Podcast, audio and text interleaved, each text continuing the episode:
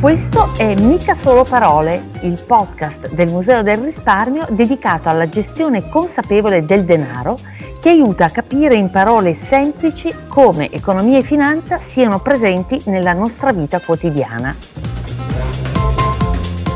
Oggi parliamo di intelligenza artificiale.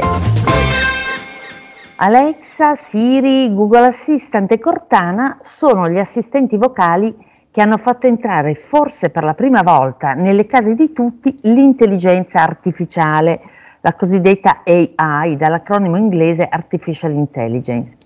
Per trattare questo tema di grande attualità è con noi il dottor Antonio Lieto, esperto di intelligenza artificiale e scienze cognitive e ricercatore presso il Dipartimento di Informatica dell'Università di Torino.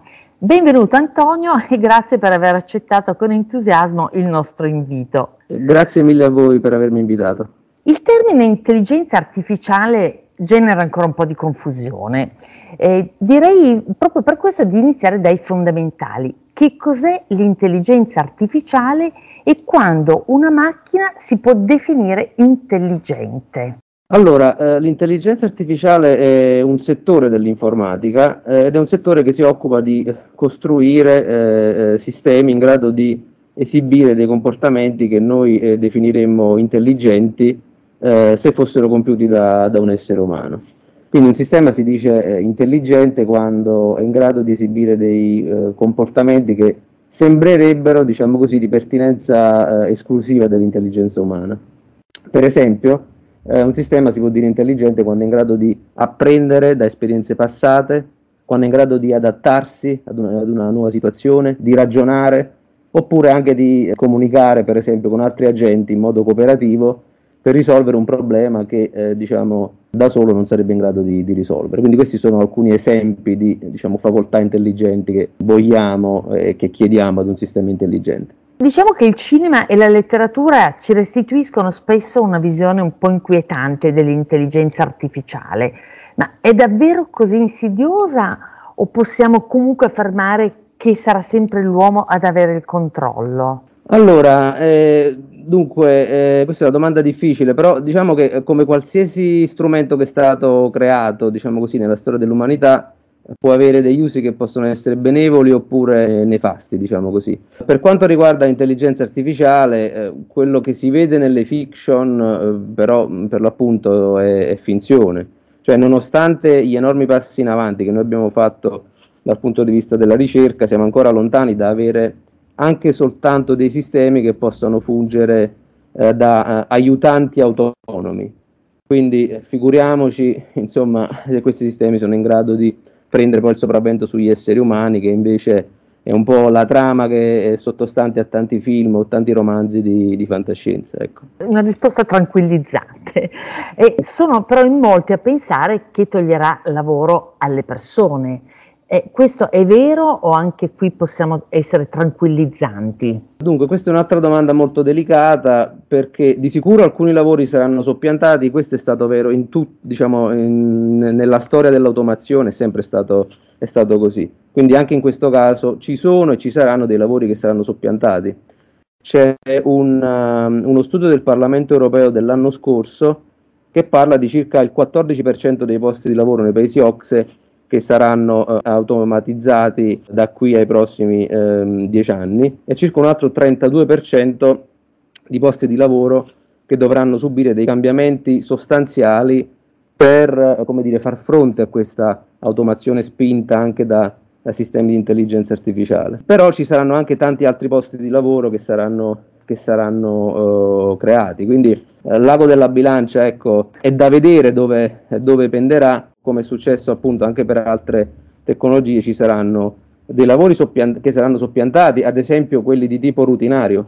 Però appunto una prerogativa dell'intelligenza artificiale di oggi è anche quella di riuscire, tra virgolette, a in parte fare dei lavori da colletti bianchi. Per esempio ci sono siti di news online come Associated Press, Fox e Yahoo che hanno sostituito sostanzialmente con dei sistemi automatici alcuni giornalisti. Questi sistemi automatici sono in grado di scrivere delle brevi notizie, per esempio, che riguardano il settore finanziario e sportivo. In generale, come dire, i lavori che saranno, tra virgolette, più al sicuro saranno quelli ad alto grado di innovazione, perché lì i sistemi artificiali fanno ancora fatica, ad alto grado di innovazione, ad alto grado di creatività. Quindi questi qua sono di sicuro dei settori che non subiranno dei grossi cambiamenti. Vabbè, insomma, diciamo che ci sarà in qualche modo un riequilibrio di alcune attività. Ma tu puoi farci qualche esempio sul modo in cui l'intelligenza artificiale ci sta già aiutando o potrebbe esserci di supporto in futuro? Ma a parte, diciamo, il mondo degli assistenti vocali, no, che sono stati menzionati prima, ci sono tanti ambiti in cui sistemi di intelligenza artificiale ci sono già utili e potranno esserci utili in futuro. Per esempio, già oggi tutti i sistemi di raccomandazione automatica di nuovi prodotti da acquistare, di film da vedere, eccetera eccetera, si basano su tecniche di intelligenza artificiale. Altri ambiti in cui c'è un utilizzo massivo di queste tecniche sono per esempio quello della traduzione automatica, oppure lo sviluppo di auto autonome, le auto senza pilota, o anche lo sviluppo di robot autonomi che siano in grado di muoversi, per esempio, di manipolare degli oggetti, di eseguire azioni a distanza senza il telecontrollo umano. Questo qua può essere molto utile, per esempio, per mandare dei robot a fare delle missioni in situazioni di grave rischio, che sarebbero di grave rischio per gli esseri umani. E invece in ambito culturale l'intelligenza artificiale ha la sua da dire? In ambito culturale sì, ha sicuramente la sua da dire. C'è un, diciamo, sottosettore dell'intelligenza artificiale che oggi si chiama Cultural AI e, per esempio, i principali sviluppi in questo settore riguardano soprattutto sistemi di suggerimento automatico, per esempio per percorsi di visita basati su aspetti emotivi oppure su aspetti tematici all'interno di un museo. Per quanto riguarda appunto quelli che sono interessi dei visitatori, degli utenti. Io, per esempio, sono attualmente coinvolto con il Dipartimento di Informatica in un progetto che è finanziato dall'Unione Europea e che si chiama SPICE, che è un acronimo che sta per Social Cohesion, Participation and Inclusion through Cultural Engagement, che ha diciamo come obiettivo quello di coinvolgere le persone a partecipare attivamente alla contestualizzazione e comprensione degli oggetti che sono presenti all'interno di un museo. E in realtà il fine ultimo è proprio quello di come dire, provare a coinvolgere quelle che sono persone e comunità a rischio di esclusione sociale, per esempio persone con disabilità come i sordi, oppure diciamo gruppi come i migranti, gli anziani, eccetera, eccetera. Questo mi sembra un ottimo uso dell'intelligenza artificiale e anche noi al Museo del Risparmio abbiamo un'installazione di intelligenza artificiale, si chiama Test and Fun e permette ai visitatori di scoprire che relazione hanno con il denaro e con il risparmio. Anzi, approfitto per suggerire agli ascoltatori di venire a trovarci per provarla. In alternativa potete averne un assaggio usando l'app sul nostro sito o la versione mobile che potete scaricare dai marketplace. Bene, grazie Antonio per averci chiarito le idee su questo argomento e averci anche un po' tranquillizzati.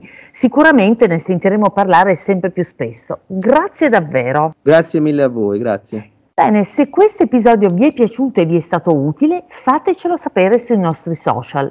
Potete ascoltare o recuperare tutti gli altri episodi sul sito del Museo del Risparmio nella sezione Contenuti, oppure su Spotify, Apple Podcast e Google Podcast. Alla prossima!